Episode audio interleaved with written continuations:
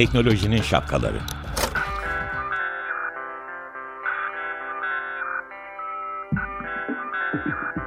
Bilgi ve iletişim teknolojileriyle güvenli ilişki için Banu Zeytinoğlu, Murat Lostar, teknolojinin tüm renklerini, siyah, beyaz, mavi, kırmızı şapkalarını konuşuyor.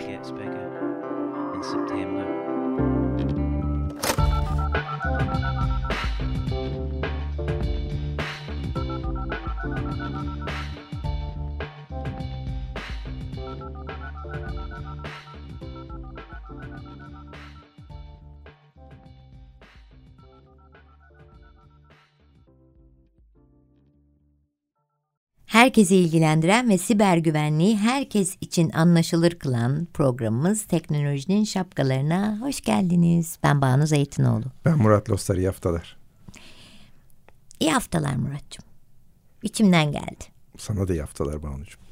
Şimdi ben böyle geçenlerde bir şey oldu. Ee, bir, bir taşınma işlemlerim falan olacak ve beyaz eşyalarda çok eskimiş olduğu için yeni e, beyaz eşya almak zorundayım. En azından fırın, buzdolabı, ocak falan gibi. Fakat o da bir iş o. Eskiden giderdik X firmasına. Parçası ucuz olan hani ileride şey. Oradan şunu şunu. Ha bunun güzelmiş modeller alırdık. Şimdi işte uzaktan yemeği pişiriyor. Oradan onu hop atlatıyor. Neredeyse işte dolabın kapağını açıyor. Yemeği sokuyor falan. Uyduruyorum tabii. Abartıyorum ama e, senin bana öğrettiğin e, Internet of Things. Nesnelerin interneti. Evet. E, bunu konuşalım mı? Konuşalım. Önce istersen çok hızlı Bana bir... çok komplike geliyor. Onun için yavaş yavaş anlat. Şimdi. ee, Anlıcığım şimdi bugüne yani bugüne kadar demeyelim bir 10 yıl öncesine kadar internete bağlı olanlar hep insanlardı. Hı hı. Ee, ama yavaş yavaş internete bağlı olanlar insanların yanında cihazlar da olmaya başladı. Bunların bütününe Internet of Things diyoruz. Hmm. Ee, hepimizin sürekli yanında taşıdığı bir örnekten bahsedeyim. Ee, mesela işte telefonlarımız ve buradaki navigasyon uygulaması.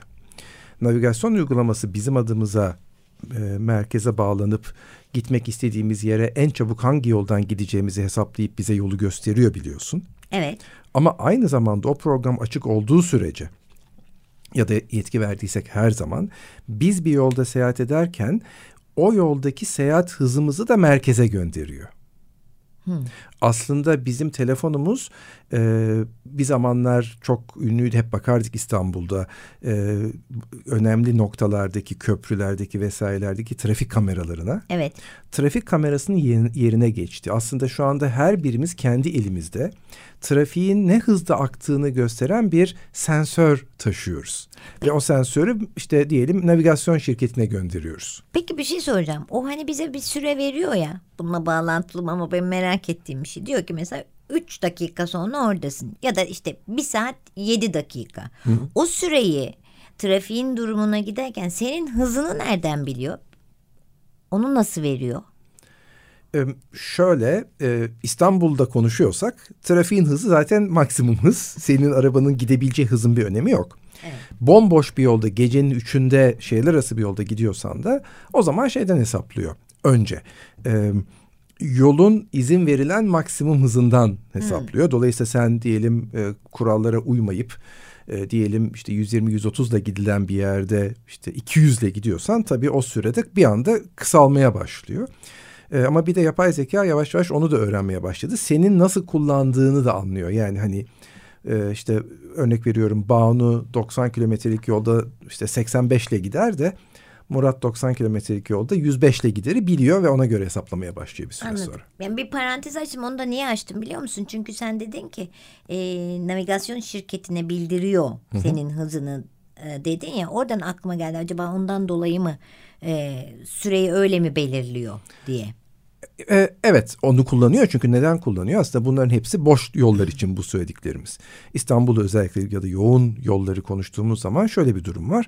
İşte e, sen yolun belli kısımlarında hızlı gidiyorsun. Kırmızı ışık olan yerlerde şanslı olanlar yeşilde geçiyor.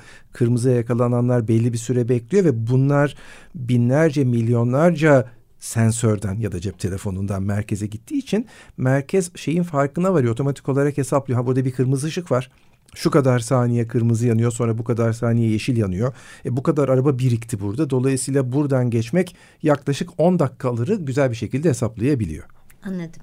E, demek ki aslında biz de cebimizde e, şey e, internete bağlı bir cihaz o anlamda kullanıyoruz. Nesnelerin interneti Nesnelerin. cihazı kullanıyoruz. Evet. E, ama e, şimdi mesela alarm şirketi de ben alarmımı evden çıkıyorum kapıyı sonradan e, alarm, telefonundan, telefonumdan yapıyorum. Yani böyle bir app indirmiş oluyorum. Evet. Bu da o o zaman. Tabii ki elbette. Şimdi buradan yola çıkarak böyle deyince anlıyorum. Buradan çıkar, yola çıkarak fırına, buzdolabına, çamaşır makinesine doğru yol alalım. Alalım.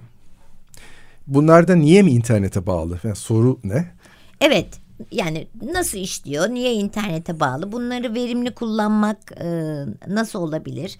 Neden kullanalım? Hı hı. Yani Şimdi e, bu cihazların internete bağlı olmasının e, genellikle e, iki sınıf faydası var.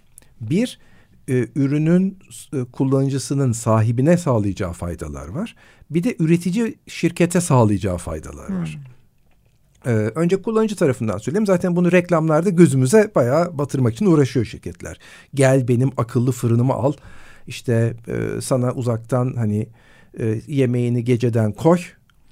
E, sabah uyandığında ya da eve gelmek üzereyken bas düğmeye. E, o sen eve geldiğinde sıcacık sana yemeği hazır tutsun ya da işte buzdolabında alışverişe gittiğinde hazır düğmeye bas sana iyice soğutsun. Dolayısıyla hemen soğuk soğuk eşyaları yerleştir gibi şeyleri yapma konusunda birçok faydası var. Bu faydalar da her geçen gün ilerliyor. Yavaş yavaş bu evimizdeki beyaz eşya üreticileri aynı zamanda üzerimize kullanabileceğimiz sağlık, e, işte özellikle e, yaşlı bakımı vesaire gibi konulardaki cihazların da internete bağlanması için bir orta nokta olarak çalışmak gibi bir hedefte de ARGE faaliyetleri sürdürüyorlar. Ama internete bağlı cihazların bir de üreticilere faydası var. Hı. Çünkü bu cihazın e, ne kadar kullanıldığı, ne durumda olduğu, arızalanmak üzere olan bir kısmının olup olmadığına bakarak Hı. yedek parça planlaması, onun işte parça lojistiği, servis e, ağının yönlendirmesi gibi bir takım başka amaçlar için de aslında bu nesnelerin interneti evimizde de kullanılıyor, işe yarıyor. Yani aslında şöyle bir şey bir tarafı bozuldu çalışmıyorsa direkt uzaktan bağlanıp benimkinde ne gibi bir e, arıza var uzaktan çözebiliyor mu bu arızayı da yapabilir. Bazı arızalar için evet yani bir parça değişmesi gerekmeyen Gerekme. arızalar için bu kesinlikle yapılabiliyor zaten. Başladı bile ufak ufak. Hatta bazı markalarda şey dikkatimi çekiyor e, çağrı merkezini aradığında diyor ki hani sana servis yönlendirmeden önce seninle beraber çözebilir miyiz gel bakalım diyor. Hmm. Bu özellikle tabii hani sadece akıllılıkla aptallıkla ilgisi yok e, beyaz eşyaların. Aynı zamanda kullanıcı kaynaklı hatalar için servis zamanı harcamamak için de kullanılıyor.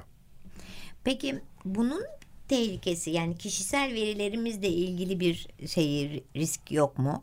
Artık mutfağımızı da açıyoruz o markaya neredeyse ne pişirdiğimizi de bilecek. E, yani iki taraflı sorunlar olabilir, iki taraflı riskler düşünebiliyoruz. E, bunlardan bir tanesi e, hani şöyle bir örnek verelim. E, işte o cihaz aslında sağlam ve çalışır durumdayken uzaktan yapılan bir saldırıyla çalışmaz hale gelmesi. Hatta hep böyle felaket senaryosu olarak verilen bir örnek olduğu için dinleyicilerimize paylaşmak istiyorum. Mesela senin bir küçük çocuğun var e, ve işte gece bir odada yatıyor ve o odada da internet üzerinden yönlendirilen bir klima var. Ve işte bir saldırgan diyelim o klima üzerinden e, sabaha kadar 10 dakika en sıcak 10 dakika en soğuğu çalıştırıp sabahleyin çocuğunu zatürre olarak bulmanı sağlayabilir. E, kişisel veriler açısından söylediğim gibi ciddi risk var. Burada bebek monitörleri yani bebekleri dinlemek için kullanılan şeylerin uzaktan ele geçirilmesi, evin içindeki güvenlik kameralarının kötüye kullanılması ile ilgili çok fazla yaşanmışlık senaryo söz konusu. E, o yüzden de e, buralara dikkat ediyor olmak gerekiyor. Şimdi e, müzik e, dinleyelim biraz ama e, sonradan da sormak istediğim özellikle telefonumuzdan e, kontrol ettiğimiz bir takım şeyler var. Yani alarm sistemimiz falan filan. Hı hı. Bununla ilgili e, tehlikeleri, riskleri sormak istiyorum. Ama birazcık neşelenelim. Neşelenelim. Mulatu Astadge'den Yegella Tezeta. Buyurun. Şahane. Hepinizi araçlarınızda e, e, trafik sıkışıkken böyle tebessümle e, görüyor gibiyim şu anda. E, Mulatu Astadge Yegella Tezeta'yı dinledikten sonra. Şimdi konumuz malum uzaktan erişimli. Sen ona başka isimler söylüyorsun ama ev aletleri yoksa işte kameralar, e, ne bileyim ben alarm sistemimiz telefonumuzda oradan kapatıyoruz açıyoruz iyi yapıyoruz çok pratik ama bunun tehditleri de vardır. Birileri benim telefonumdan e, onu hackleyip alarmımı kapatabilir. Kapatabilir. Ne kadar sakin söylüyorsun. Korkunç bir şey. Evet ne yapacağız şimdi ee, anlat. Güvenlikçilerin çok eskiden beri e, kullandığı bir güvenlik ürünü var. E, e, güvenlik duvarı ya da firewall İngilizcesi. Hı hı. E, böyle çok küçük bir cümlesi vardır. En iyi firewall hangi markadır nedir? En iyi firewall makastır diye. Kesince konu kapanıyor çünkü.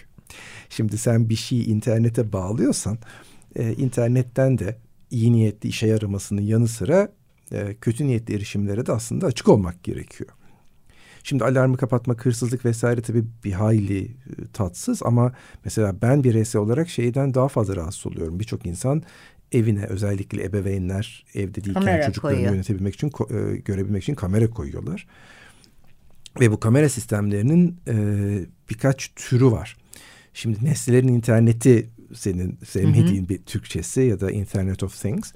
Um, dünyada büyük bir hızla büyüyor e, ve orada pazar kapmak için e, birçok kurum e, çok ciddi bir yarış içinde. E, bu ürünlerin e, tasarımını, üretimini yaparken bu yarış e, güvenlik gibi bazı detayları e, biraz sonra itmek e, durumunu ortaya çıkartabiliyor Banu. Yani bazı ürünler var e, hani bir ülkenin e, ürünlerine yönelik olmasını istemiyorum ama böyle söyleyince bile birçok dinleyici anlamıştır onu. E, geliyor deniyorum yani inanılmaz güvenlik açıkları var.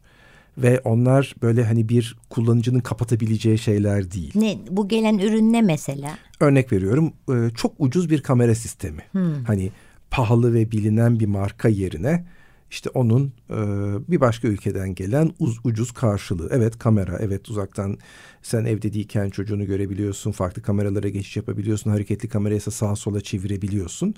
Ama ciddi bir takım güvenlik açıkları da var ve onu bilen e, hackerlar saldırıp senin evini izleyebiliyorlar. Eğer mikrofon özelliği de varsa dinleyebiliyorlar vesaire ve burada hakikaten mahremiyete karşı çok ciddi sorunlar çıktı ve çıkmaya da devam ediyor. Peki ne yapmamız gerekiyor? Yani sen bunu açığı görebiliyorsun gelen satın aldığın aletle ilgili, kamerayla ilgili mesela ama ben göremem. Ama benim de evde e, izlemem gerekiyor çocuğumu diyelim. Ne yapacağım?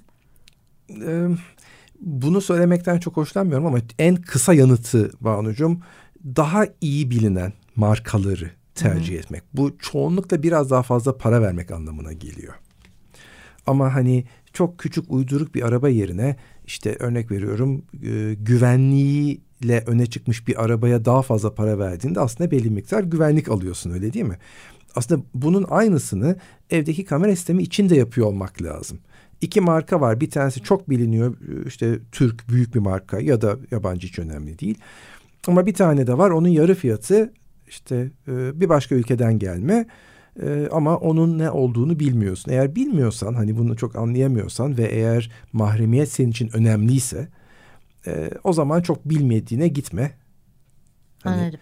Ama mesela bir de şey var. Bu tür e, şirketler var ya, şirketler üzerinden kamera takılıyor. Ben onların ne kullandığını bilmiyorum. Artık bu sorumluluk onlarda o, oluyor. Bravo. Sen bir e, güvenlik şirketinden bir hizmet alıyorsan ve o güvenlik şirketi sana e, işte alarm dışında kamera kuruyorsa, işte e, başka bir takım hizmetler, uzaktan kapını açma hizmeti vesaire gibi bir takım ek hizmetler sunuyorsa aslında sen sadece güvenliğini yani evinin fiziksel güvenliğini değil aynı zamanda tüm bu elektronik cihazların çalışır halde tutulması, e, siber güvenliğinin sağlanması konusunda da onlarla çalışıyorsun. Tabii burada da e, onlarla yaptığın anlaşmada bu maddelerin olduğuna bakıyor olmak lazım. Yani hani güvenlik şirketlerinin arasında da e, fiyat farkları dikkatimi çekiyor. Bazıları bir hayli daha pahalı, bazıları daha ucuz. İlla pahalısı iyidir demiyorum. Ama bir şeyi çok ucuz yapabilmek için e, eğer hizmetin kalitesini düşürüyorsan da aldığın hizmetin farkında oluyor olman lazım. Yani aslında bizim önümüze e, bir takım pratik şeyler konuluyor. Tepside getiriliyor. Evine kamera koyabilirsin. Bunun için bir şirkette çalışabilirsin. Bu şirket çalışırken güvenliğini nasıl yapıyor ona bakmalısın. Kamerayı kendin koyuyorsan e, o, onun güvenlik açığı var mı bilmelisin. Yani teknoloji benim hep söylediğim bir şey var. Teknoloji hayatımızı kolaylaştırıyor ama geri planda bunu güvenli kolaylık yani kolaylıkla beraber güvenliği de yanında getiriyor mu diye bizim ciddi ders çalışmamız gerekiyor. Evet ama bu yeni bir durum değil Banu. Yani evimize elektrikli ütü buruşuk olmayan güzel bir gömlek giymek istiyorsun. Bunun için ütü kullanıyorsun. Ütü teknolojisi evimize girdiğinde eğer ütüyü fişten çekmeden evden ayrılırsan yangın çıkma riskini de alıyorsun üzerine öyle değil mi? Bu artık hani annelerimizden anneannelerimizden beri olan bir teknoloji olduğu için e, artık bunun için ne yapmamız gerektiğini biliyoruz. Evden çıkarken çaydanlığın altını kapattın mı sorusu ailelerde birbirine çok sorulan bir soru. Çünkü bunun riskini biliyoruz. Hayatımıza gelen her yeni teknoloji bir sürü mükemmel avantajla, fırsatla, faydayla, hayat kolaylığıyla geliyor.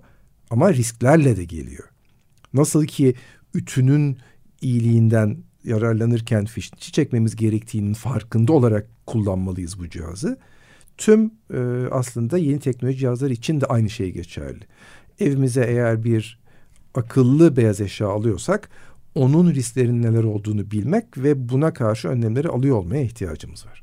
Yani aslında haklısın fakat tabii şöyle bir şey var.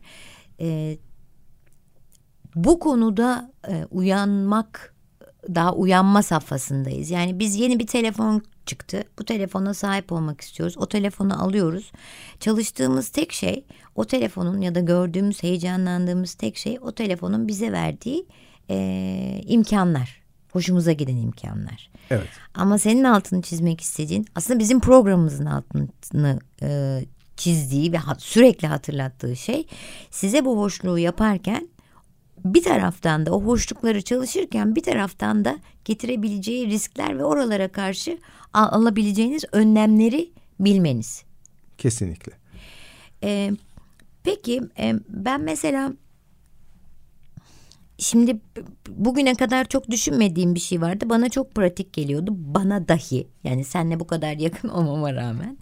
E, hakikaten telefonumdaki bir takım indirmiş olduğum uzaktan yaptığım yani banka işlemleri gibi hı hı. E, ama uzaktan yaptığım e, şeyler var. Mesela e, yeni bir takım sistem yeni bir sistem var.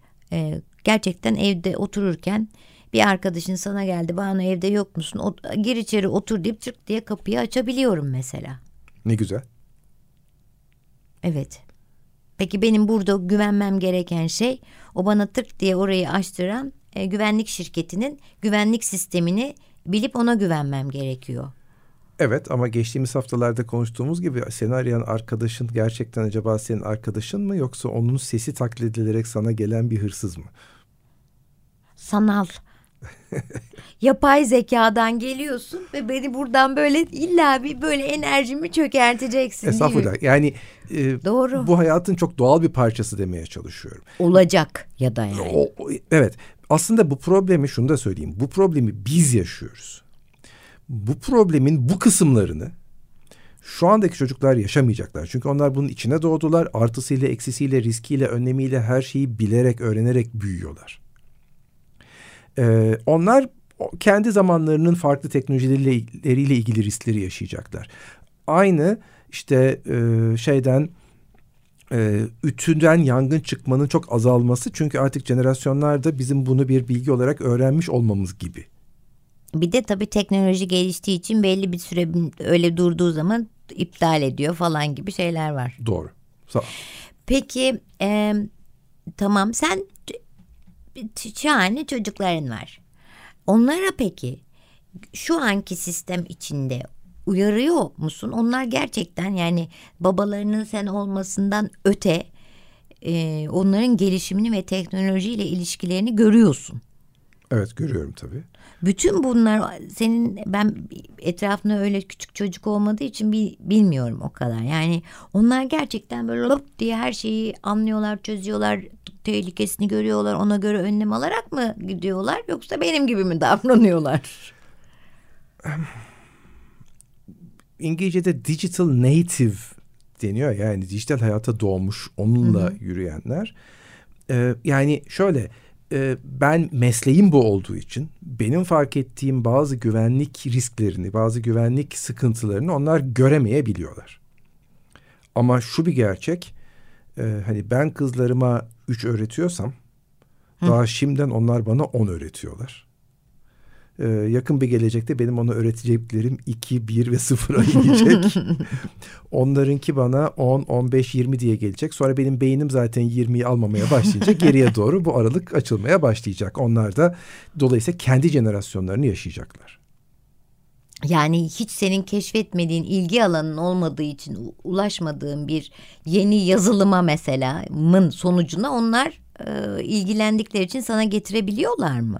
Elbette. Ve bu arada bu yeni bir bilgi değil. Şeyi çok iyi hatırlıyorum. 1980'lerin ortasıydı. Daha internet çok fazla yok. İnsanlar bilgisayarlarına disketle oyun yükleyip oyun oynadıkları bir dönemdi. E, hiç unutmam bir komşumuzun çocuğu vardı. İşte e, benden de 5-6 yaş küçük. E, bana geldiler dedi ki annesi bizimkilerle konuşurken ya işte e, Mehmet'in bir sorusu var sen bilgisayardan anlıyormuşsun bir yardımcı olur musun diye. Aa tabii dedim memnuniyetle ben bir, bir ara işte aldım iki kat aşağı indim Mehmet'e. Mehmet dedim ne oldu sorun ne? İşte bana bir oyun gösterdi. Benim daha önce oynamadığım çok oyun meraklısı hayatım boyunca olmadım zaten. Ee, burada dedi üçüncü aşamadan dördüncü aşamaya geçemiyorum. Ne yapmam lazım dedi. Valla Mehmet bilmiyorum ben bu oyunu dedim. Sen de bilgisayardan anlamıyormuşsun dedi bıraktı. Tabii. Yani o, o onların da bizi anlaması çok zor. Yani senin kızlarının beni çocuklarının beni anlaması da çok zor. O arada çünkü bir de hızlı geliştiği için Tabii. o boşluk çok e, çabuk büyüyor. Evet süremiz hatta açtık. Haftaya tekrar e, birlikte olmak dileğiyle hoşça değil. Hoş kalın. İyi haftalar.